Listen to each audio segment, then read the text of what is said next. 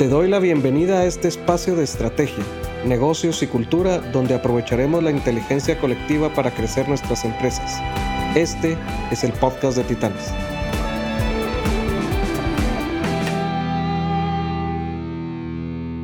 Buen día a todos, bienvenidos a este nuevo podcast, a este nuevo episodio del podcast de Alagis. Y hoy eh, tengo el gran gusto y privilegio de presentar a Juan Felipe de Starac.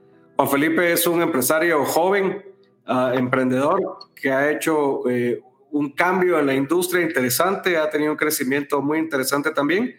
Así que hoy queremos aprender mucho de Juan Felipe. Juan Felipe, bienvenido. Es un gusto tenerte acá en tu casa y um, la idea de estos podcasts es compartir uh, con la comunidad empresarial tu experiencia. Nosotros creemos en la inteligencia colectiva y cómo los aprendizajes y aciertos y desaciertos de cada uno de nosotros puede contribuir a, a ese crecimiento empresarial de nuestra región. Así que bienvenido, Juan Felipe. Muchísimas gracias, José. Muchas gracias a ti por la oportunidad. El, el gusto es mío estar acá contigo. Qué honor, de verdad, estar aquí y, y estar siendo parte de esta comunidad de, de Alagis que siempre eh, ha sido súper interesante y también la escucho por todos lados, que, que hay muchos eh, seguidores de, de, tu, de tu enseñanza, de tu metodología.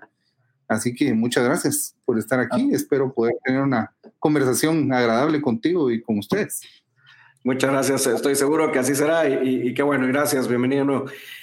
Juan Felipe, um, has hecho un cambio interesante en la industria, de conocer la tienda de barrio, la tienda que todos conocimos cuando crecimos en nuestras infancias, a convertir este, este modelo de negocio que tenían probablemente personas en lo particular en su casa o que probablemente eh, eh, contribuía con la infraestructura de alguien más esto lo has logrado transformar y convertir eh, en una cadena, en una franquicia eh, estructurada, ordenado, con métricas, KPIs, etcétera.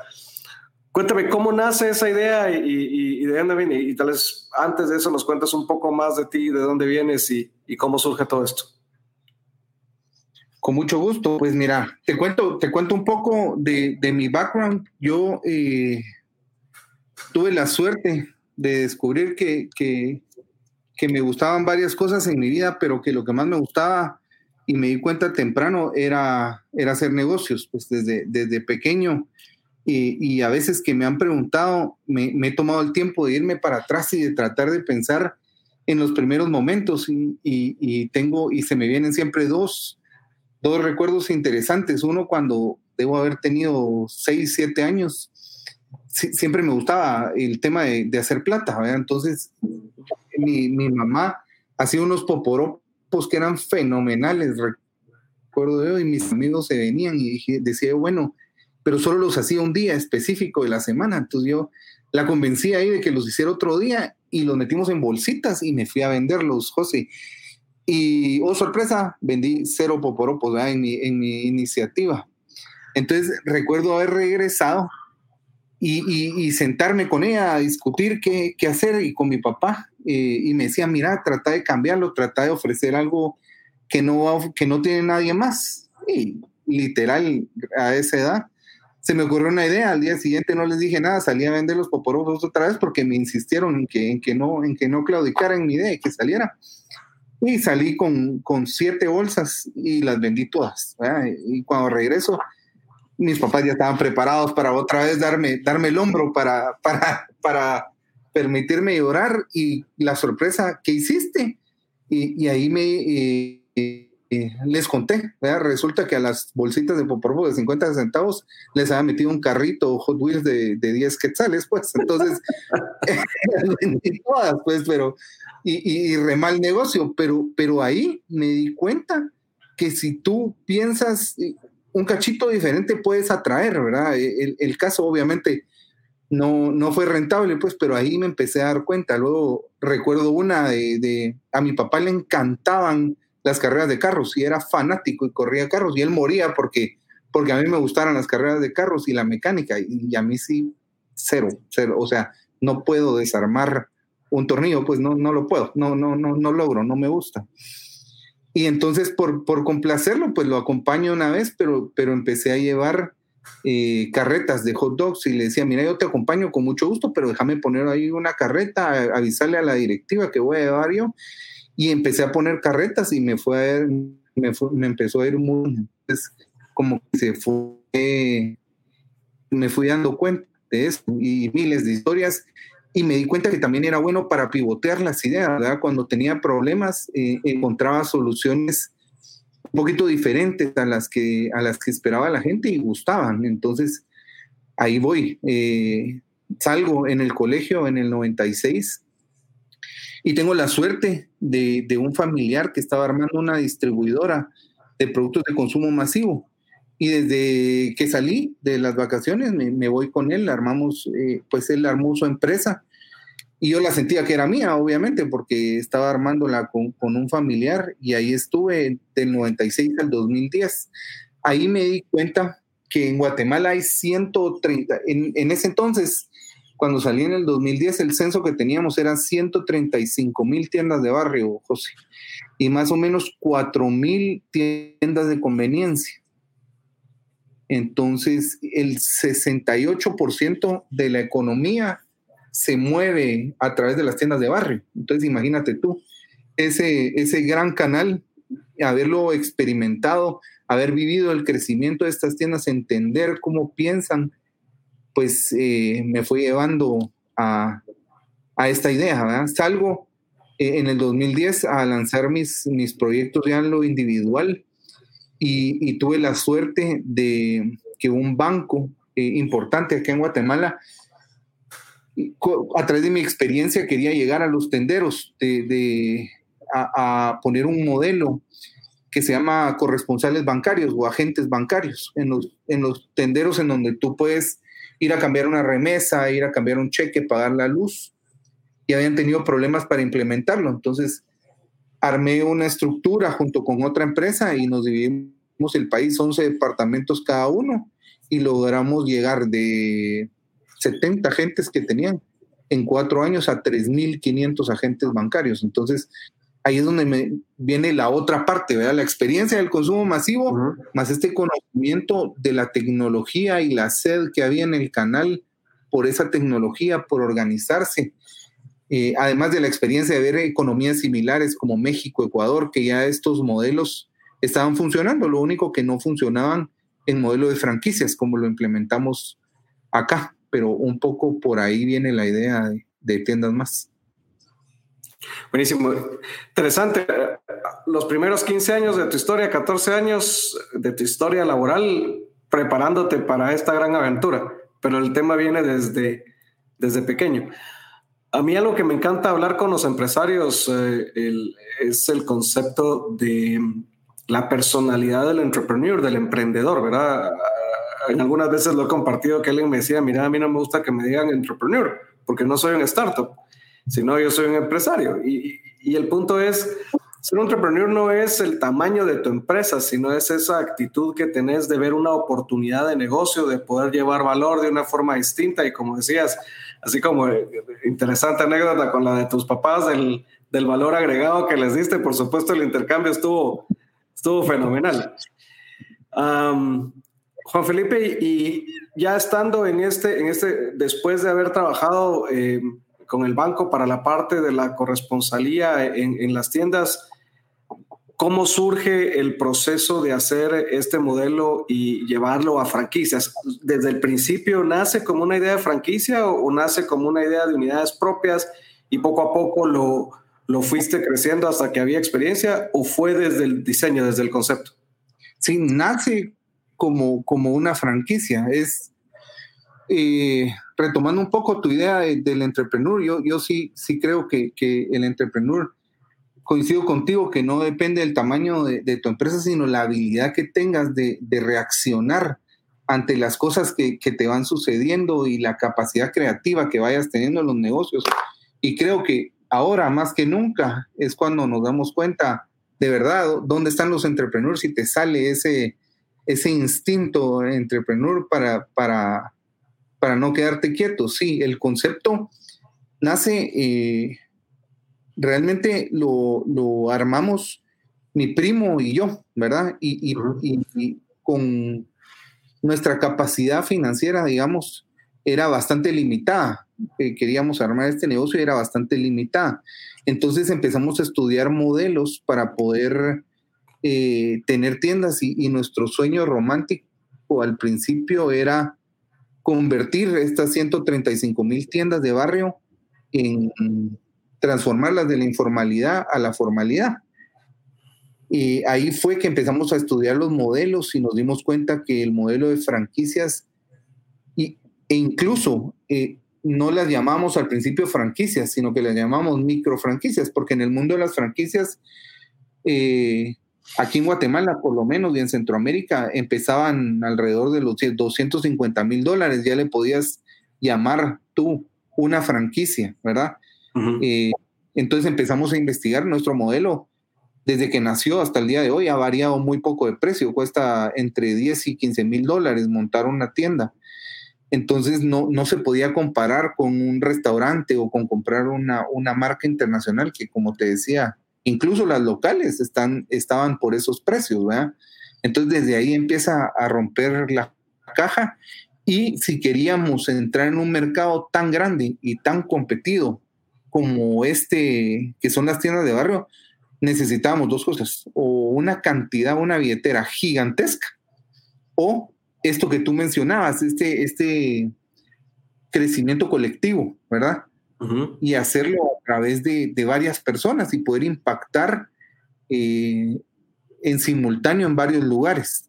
Por eso sí, nace desde el principio como una franquicia. Incluso durante los primeros años estuvimos 100% franquicias. Es hasta hace poco, hace, ¿qué será? Año y medio, dos años, que empezamos a tener tiendas propias, ¿verdad? Porque empecé a descubrir otras situaciones que se daban en el modelo que yo tenía que, cumplir como parte de mi promesa de valor, ¿verdad, José? Me daba cuenta que, que, no tenía yo esos laboratorios para poder, porque si era 100% franquicia, las tiendas eran operadas por un tercero. Entonces muchas veces me cuestionaban las decisiones. Ah, miren, vamos a probar con este producto y no como usted, eh, a ver, cuénteme por qué, y tenía resistencia, ¿verdad? Entonces fue que adicioné al modelo tener tiendas propias y ahora las llamamos nuestros laboratorios, ¿verdad? Ahí en esos laboratorios que son las tiendas propias es cuando es donde corremos los mayores riesgos, donde hacemos las pruebas más eh, locas, más intensas para poder, sí, para poder ahí asegurarnos que lo que estamos probando va a funcionar y luego hacemos el rollout al resto de tiendas que son operadas por, terceros, que sí, la franquicia te da esa, esa oportunidad de crecer a través de multiplicarte con, el, con, la, capa, con la capacidad financiera y, la pasión de los demás, pero también una gran responsabilidad porque están confiando plata en, tu negocio y, tienes la responsabilidad de, disminuirles los riesgos, pues que es, es, es el, eh, lo interesante en, estos modelos, ¿verdad? Que en los riesgos te invierten porque se disminuyen los riesgos. Genial. Eh, me parece interesante tu caso porque lo que he leído, escuchado, ido a conferencias, de hecho, eh, mi esposa y yo tuvimos un par de, franquicias como franquiciados, no, no como franquiciatarios, pero siempre te dicen, si vas a franquiciar un negocio, primero tenés que tener el negocio como en lo que hubiera sido al revés, como tener tus tiendas de laboratorio primero, demostrar rentabilidad y cuando ya demostras que tenés el proceso, el manual y que todo está fino, entonces ya salís y franquicias el modelo. Y ustedes ah, pues rompieron ese esquema. O sea, lo hicieron al revés. O sea, dijeron, no, no es necesario si el modelo es suficientemente atractivo y, funciona. Entonces me parece, dime te hago una observación ahí. Las primeras dos, nosotros las pusimos, pero nos dimos cuenta al mes que todo lo que decíamos estaba funcionando. Entonces, al mes, o sea, las arrancamos con dinero propio y al mes se franquiciaron. Y dijimos, ok, la idea va, doble clic, sí, pero es poco ortodoxo, porque todos los libros te dicen, pruébalo tres años, Así es. funciona. Sí. Y tenés que demostrarle al, franquiciado que los números dan y, ¿verdad? Eh, o sea, es, otra vez algo que, creo que es muy importante en los empresarios. O sea, ¿qué es, es, es esta intuición, esta um, guts, ¿verdad? Que le dicen de, de la parte del, del feeling también, o sea, del, del negocio, aunque es importante todas las métricas, tener suficiente información de mercado, etcétera, pero también el entrepreneur tiene esa parte de feeling donde dice esto va a jalar o esto no. Que hemos hablado alguna vez contigo cuando decís e, esto no va a jalar, hay que pivotar, hay que hacer un cambio y, y hacemos el tema. Ahora pregunta, Juan Felipe. Eh, cuando, cuando sales al, al, mercado, a ver si entiendo bien el concepto, tu idea es con tu primo era formalicemos todas estas tiendas que están de barrio, que están en la informalidad y llevémoslas a un esquema que sea pues con operaciones, con, con cierta tecnología que les permita predecir, etcétera. ¿Cómo, ¿Cómo se recibió eso en, en, el, en el mundo informal? ¿Cómo te lo recibieron los tenderos? Te cuento un poco, sí nos, nos, sentamos, estudiamos, estudiamos el mercado, eh, estudiamos el entorno, ¿verdad? Porque yo creo que para generar algo duradero y que funcione, tienes que impactar en, el entorno completo de, del negocio. Y, entonces nos sentamos, imagínate tú, José, no sé cómo, cómo, están, cómo estás con, con el consumo masivo, pero imagínate tú siendo un proveedor de estas 135 mil tiendas de barrio. Es imposible tener una comunicación acertada con de las 135 habrán 100 mil dueños diferentes de tiendas de barrio. Las empresas grandes no tienen cómo tener esa comunicación correcta eh, con, con, las tiendas de barrio. Al estar también en la economía informal, las tiendas de barrio compran producto, eh, digamos, no de las mejores de las procedencias, ¿verdad? O sea, no te respetan los canales, ¿verdad? Te pueden comprar contrabando, te pueden comprar eh, producto que les pasaron ofreciendo por ahí. Entonces, tu cadena de precios, habían muchísimas debilidades del lado de los proveedores. Cadena de precios no te respetaban, todas tus estrategias de mercadeo. A mí, por ejemplo, aún, aún me sigue pasando. Vas a una tienda de barrio y aunque el empaque te diga un quetzal, eh, si ellos te lo quieren vender a 2.50, te lo venden a 2.50 y no hay poder humano que, que lo logre cambiar, ¿verdad? Entonces, todas esas oportunidades las identificamos, hicimos un mapa del lado del, del, cliente. Si tú quieres arrancar con un negocio, no hay herramientas en las tiendas de barrio, no sabes qué pedir, qué productos son los que se mueven, no hay estadística en, en, en ese canal de tiendas de barrio y es, eh, es bastante deseada esa estadística. Entonces, hicimos el modelo y propusimos que las tiendas se, se transformaran y las primeras eh, dos o tres, ya no, ya no muy recuerdo, eh, fueron de ese perfil, mi franquiciado, ¿verdad? O sea, puse al típico dependiente de tienda a operar las primeras dos tiendas al mes, como te decía, bueno, señor, ya no sos dependiente, sos dueño de tienda y vas a operar bajo estos lineamientos y el modelo eh, fracasó. O sea, te diría, esas 135 mil tiendas de barrio tienen incentivos demasiado grandes para permanecer en la informalidad. ¿sí? No hay una legislación en Guatemala que los persiga o que, o que los invite a pasarse de la formalidad. Eh, hay, hay muchísimo atractivo para estar ahí, ¿verdad? Claro desde la persona que atiende. Yo, yo, yo, a mí me parece inaudito y, siempre y en cada lugar donde me invitan, lo digo y invito al gobierno a que haga algo porque las personas que te atienden típicamente en una tienda de barrio eh, están trabajando ahí, les ponen un candado, los meten tres meses con todo y su familia y los sacan un fin de semana nada más a que vayan a dar una vuelta y regresen y les pagan 300 quetzales al mes. Es, es algo que que no, que no puede ser, pues yo, yo lo considero hasta la esclavitud moderna, el, el trabajo de estas personas en tienda de barrio.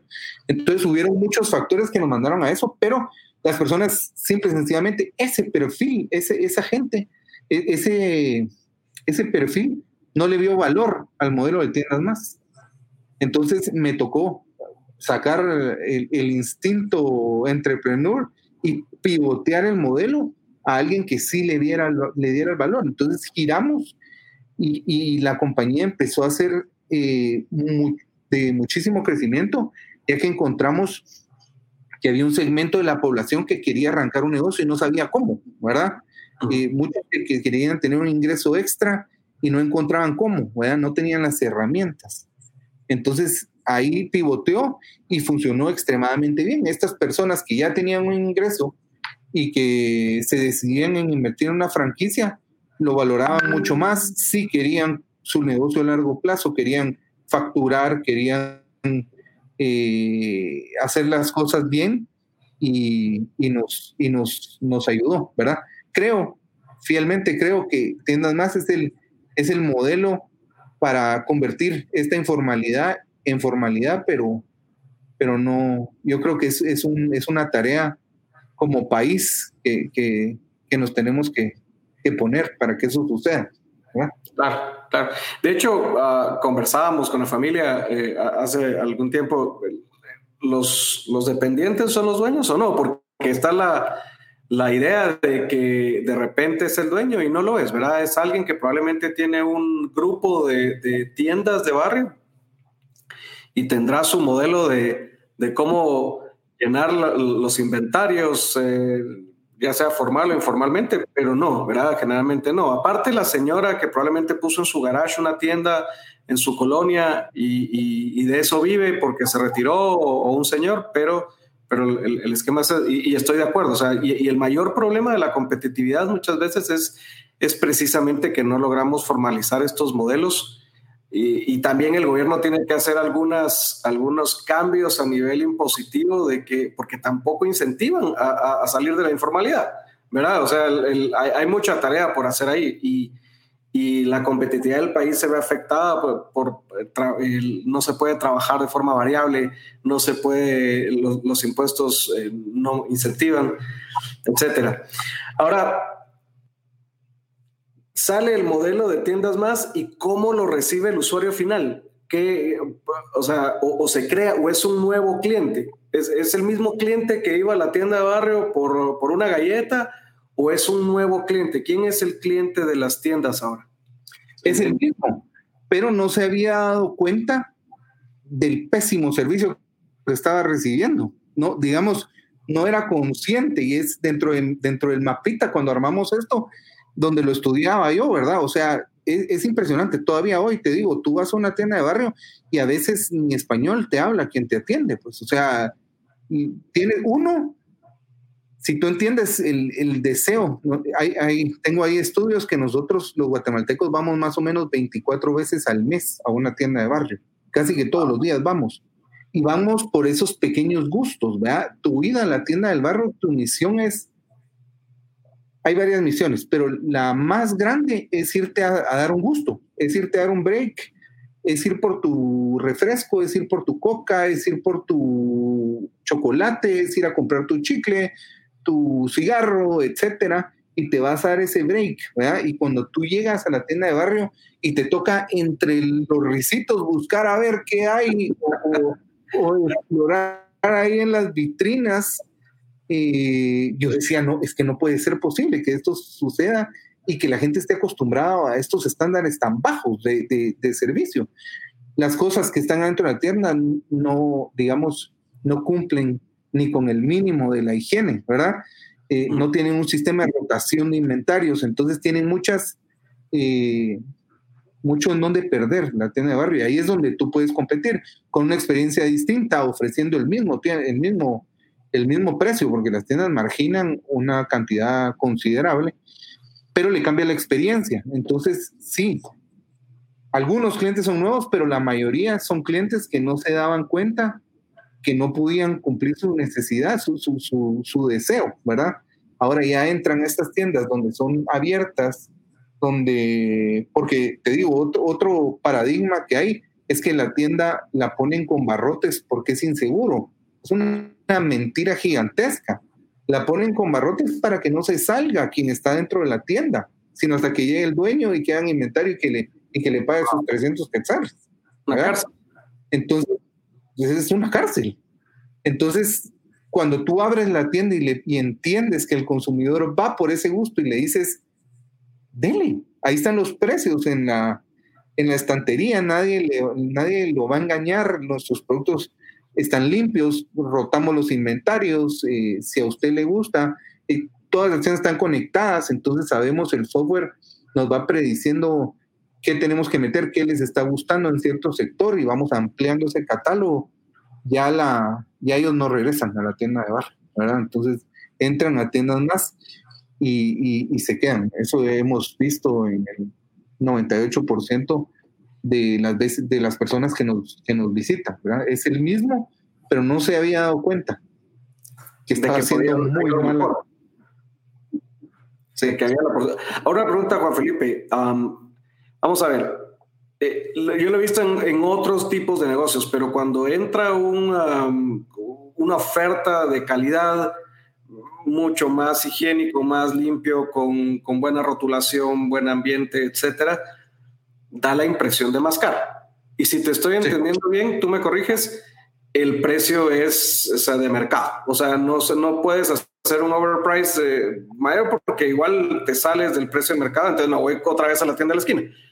¿Y cómo, cómo hiciste para romper esa sensación que, digamos, que, hemos podido ver en otros lados en donde viene el, el cliente dice, no entro ahí porque ahí debe de ser más caro, sino que tenga esa confianza de entrar y decir, me atienden mejor, pero el precio es un precio promedio.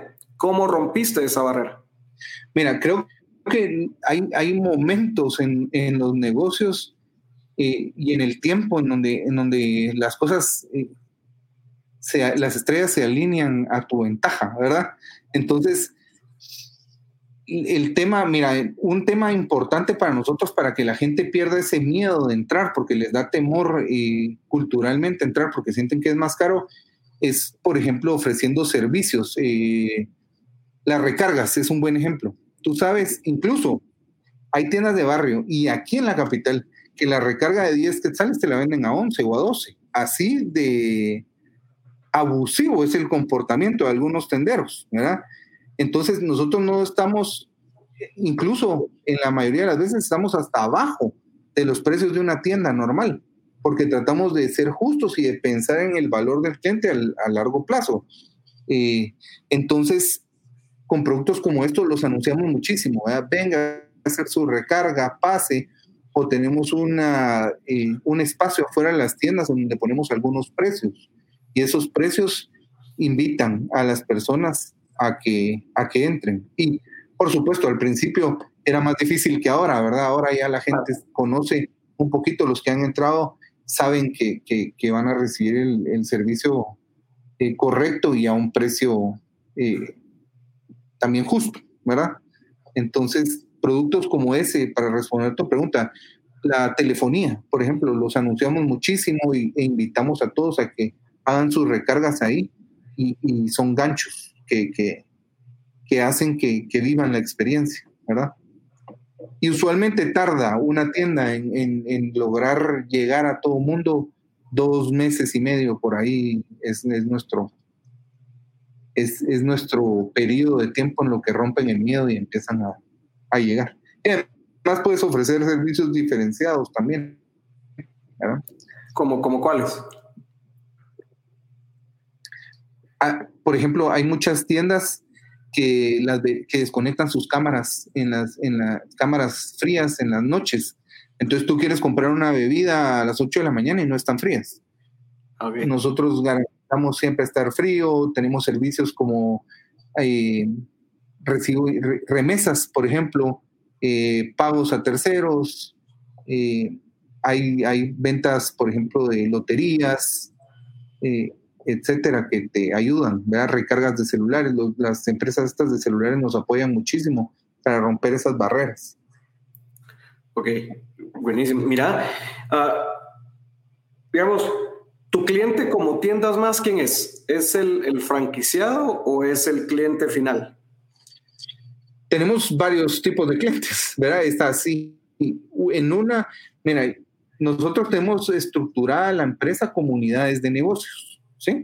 Entonces, cada unidad de negocio tiene un cliente distinto. Por ejemplo, tengo la unidad de venta de franquicias. Esa tiene, los clientes son los interesados en armar un negocio. Tengo otra unidad en la empresa que se llama desarrollo de franquicias. Sus clientes son los franquiciados actuales que ya están, que la labor que tenemos es hacer que ellos vendan más, ¿verdad?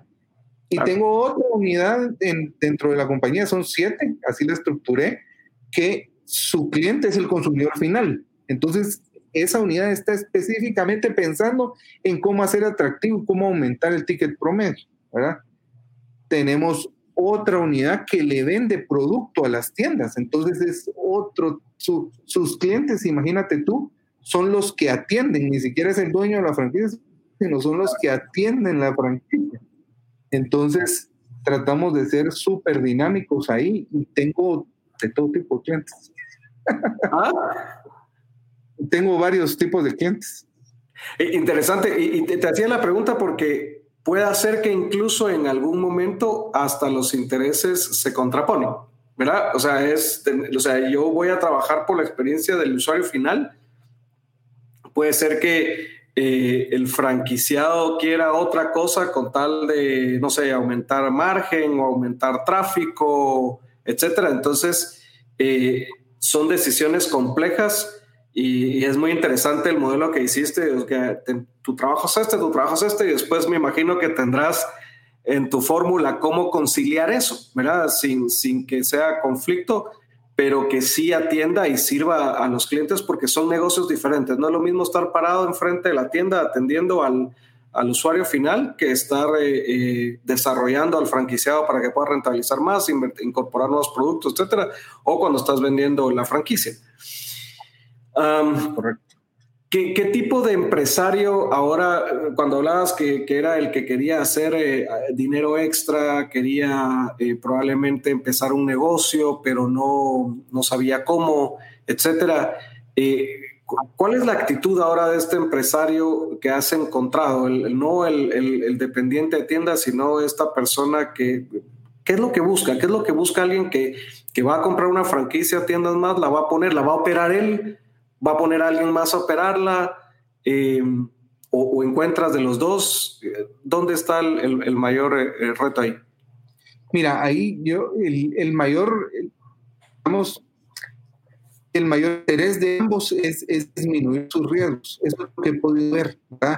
La gente quiere invertir, tiene claro que quiere invertir y, busca una guía, busca experiencia, busca eh, de algún modo, aunque este tema es controversial porque te digo, quien te asegure que un negocio va a funcionar al 100% te está diciendo mentiras, pues porque nadie, absolutamente nadie tiene ese, ese, ese, esa capacidad, pero si buscan esa certeza, eh, eh, eso es lo que nosotros eh, proponemos, ¿verdad? es evitar riesgos, es aproveche eh, la historia que tenemos, aproveche las negociaciones a escala que ya tenemos, eh, nuestra estructura, que si tú quieres poner un negocio es, es prácticamente imposible armar un catálogo para, para y, tenerlo en, en, un punto de venta. Pues, o sea, manejamos por tienda alrededor de 1.500 SKUs diferentes. O sea, solo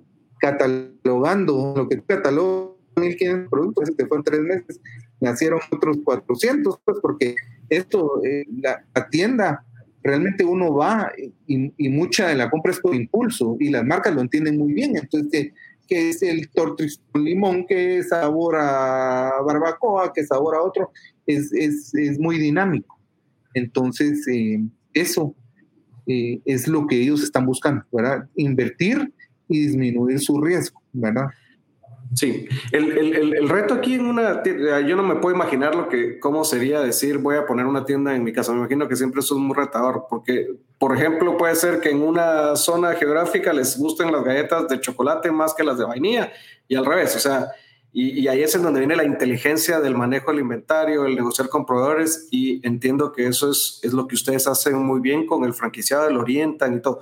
Ahora, el, el ¿El franquiciado es quien influye en el tipo de compra o es la inteligencia o es un combinado? ¿Cómo, cómo desarrollan eso para, para minimizar ese riesgo?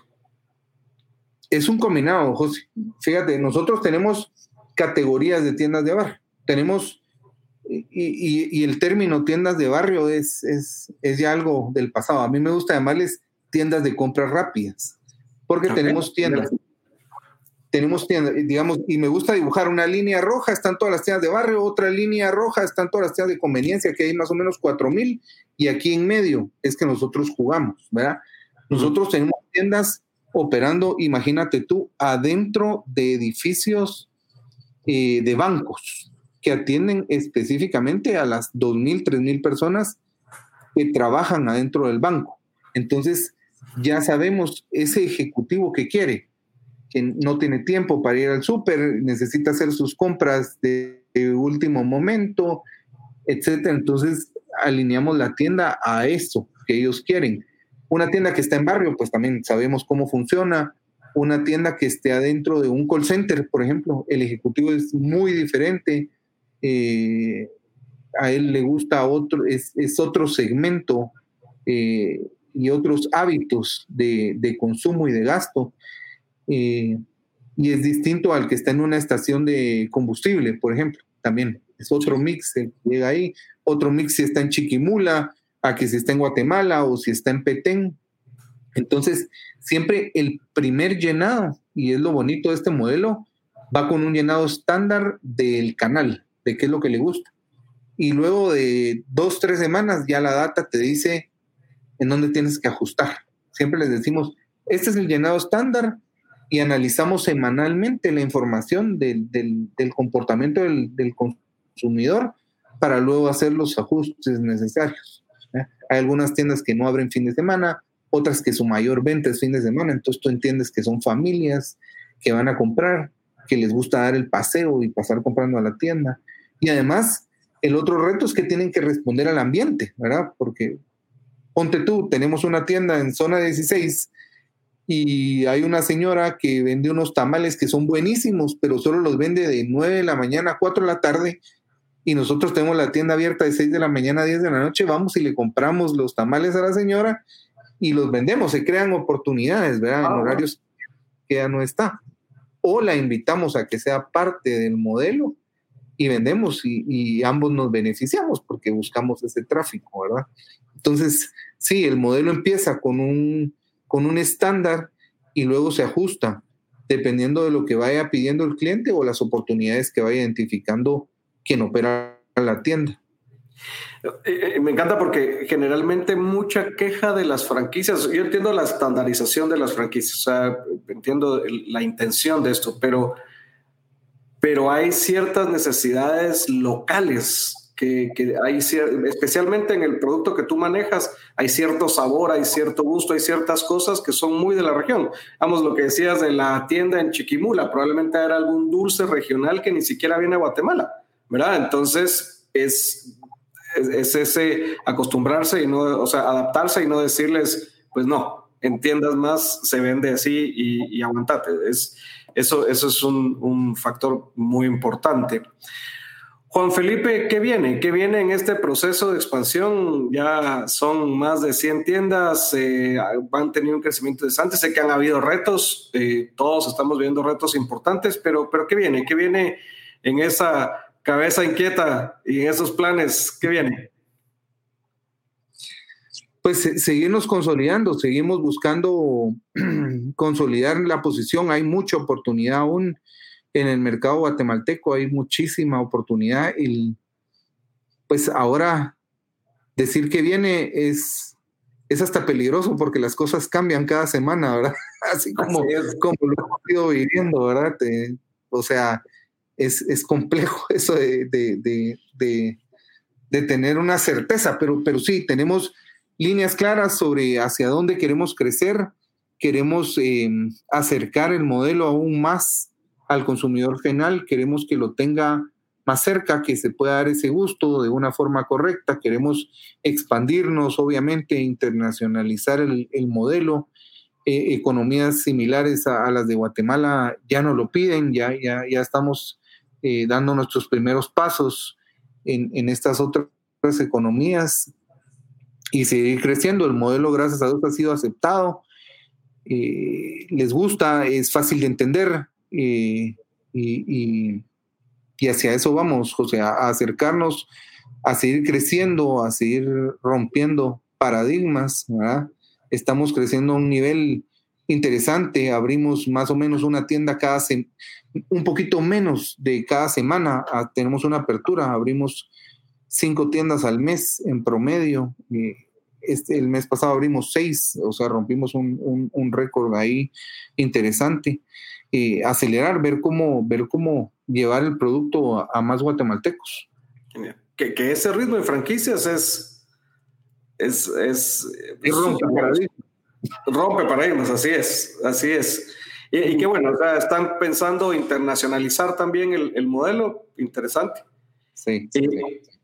Steve Jobs tiene, tenía una frase que a nosotros nos encanta mucho, a, todos los miembros de, de Alakis, y es, eh, dice, él decía, siempre me asombro cómo el éxito repentino dura tanto tiempo. ¿Verdad? La, gente te ve y dice, ah, esos de tiendas más tuvieron suerte, qué pilas, ¿verdad? Pero qué buena suerte tuvieron.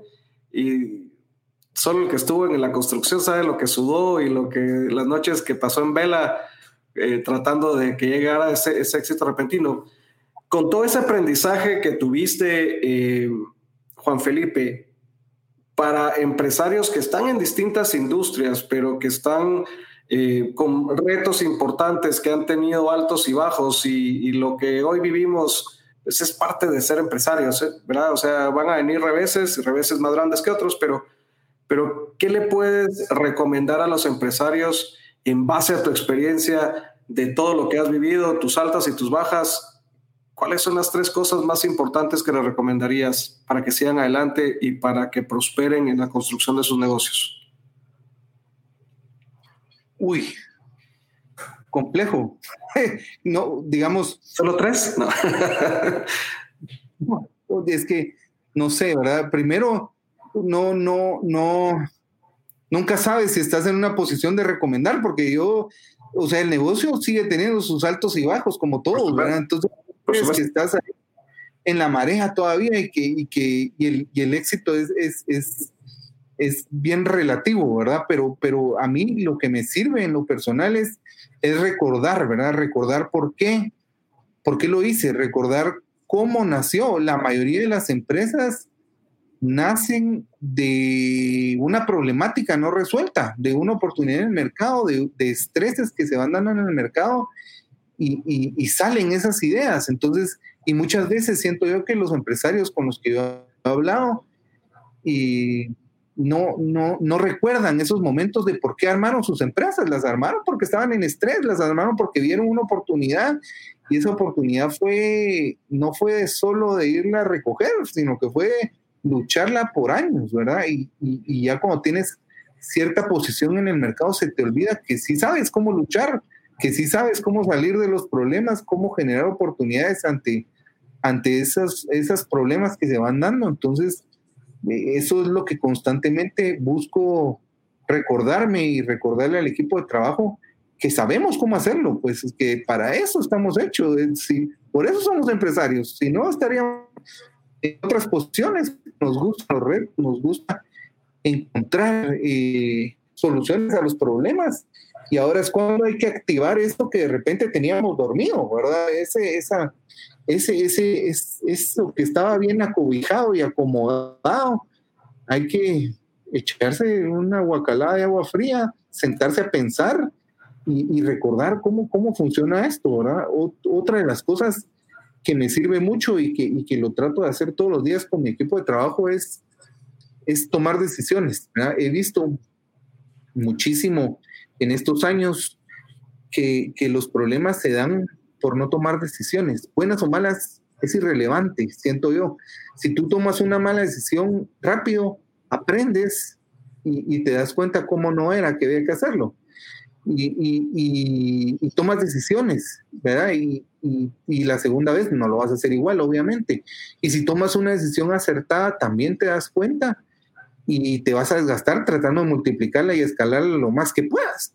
Pero hay muchos empresarios que, he visto yo que, les cuesta o que, o que se les olvidó que lo importante que es tomar decisiones, ¿verdad? Entonces la van, la van dejando ahí y no, y no puedes medir un resultado, si es bueno o malo, si no tomas las decisiones, ¿verdad? Entonces, Eh, esas dos son, son las cosas que me trato de recordar todos los días y, y, estar, o sea, viene una crisis, sí, los indicadores, sí, o sea, horrible, tienen las noticias y negativo, negativo, pero ahí está el mercado, pues, y, o, sea, viendo esas cosas negativas y pensando negativos, sí, el resultado está garantizado que va a ser negativo, pero si tomas decisiones, si te recuerdas que tú tienes una ventaja que los demás no tienen, que por algo sos empresario, por algo estás ahí y a ti te gusta tomar riesgos, pues encuentras el agua azucarada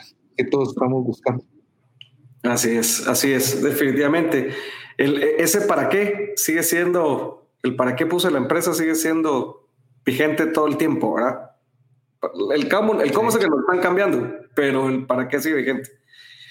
Te agradezco mucho, Juan Felipe, eh, que hayas compartido con nosotros tu experiencia. Me, disfruté mucho tu historia eh, y, la sigo disfrutando. como te he dicho algunas veces que hemos conversado por fuera de estos canales, eh, te sigo, te sigo viendo las cosas grandes que estás haciendo. Te felicito. estás restando el status quo y eso requiere valentía. Y te agradezco la generosidad de que compartas toda esa experiencia con nosotros para que podamos seguir aprendiendo y, seguir adelante con nuestros negocios y de igual forma que sigamos retando las industrias como están actualmente y podamos reinventar cosas. Así que muchas gracias, Juan Felipe. Esta es tu casa. Seguro nos vamos a volver a ver más adelante para compartir. Y, y muchas gracias de nuevo. Gracias a ti, José, por la oportunidad. Un gusto de verte. Igualmente. Y a todos amigos, muchas gracias por acompañarnos. Nos vemos en un siguiente episodio de los podcasts de Lagis. Hasta luego, sigan creciendo.